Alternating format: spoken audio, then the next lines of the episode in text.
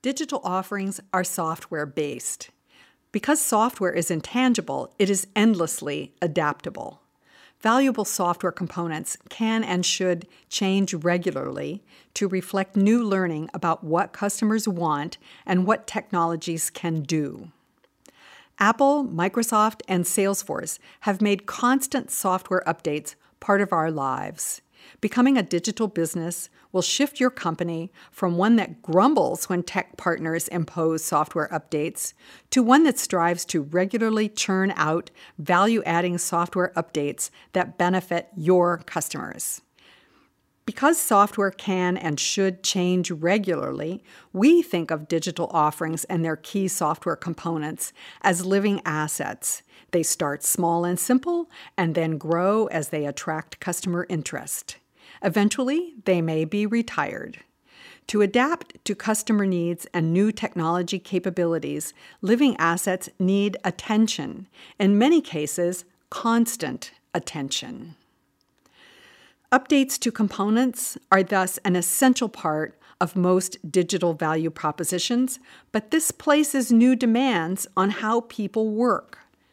People must respond rapidly to new customer insights, so software components must have owners. A component owner is a team or an individual who is not only responsible for building a valuable component, but also for sustaining component quality, cost effectiveness, and usefulness to those who rely on it employees, customers, or partners throughout the life of the component.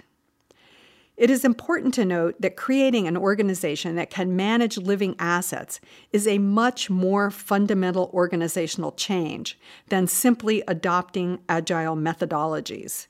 To manage living assets, companies must assign accountabilities for constantly evolving software components.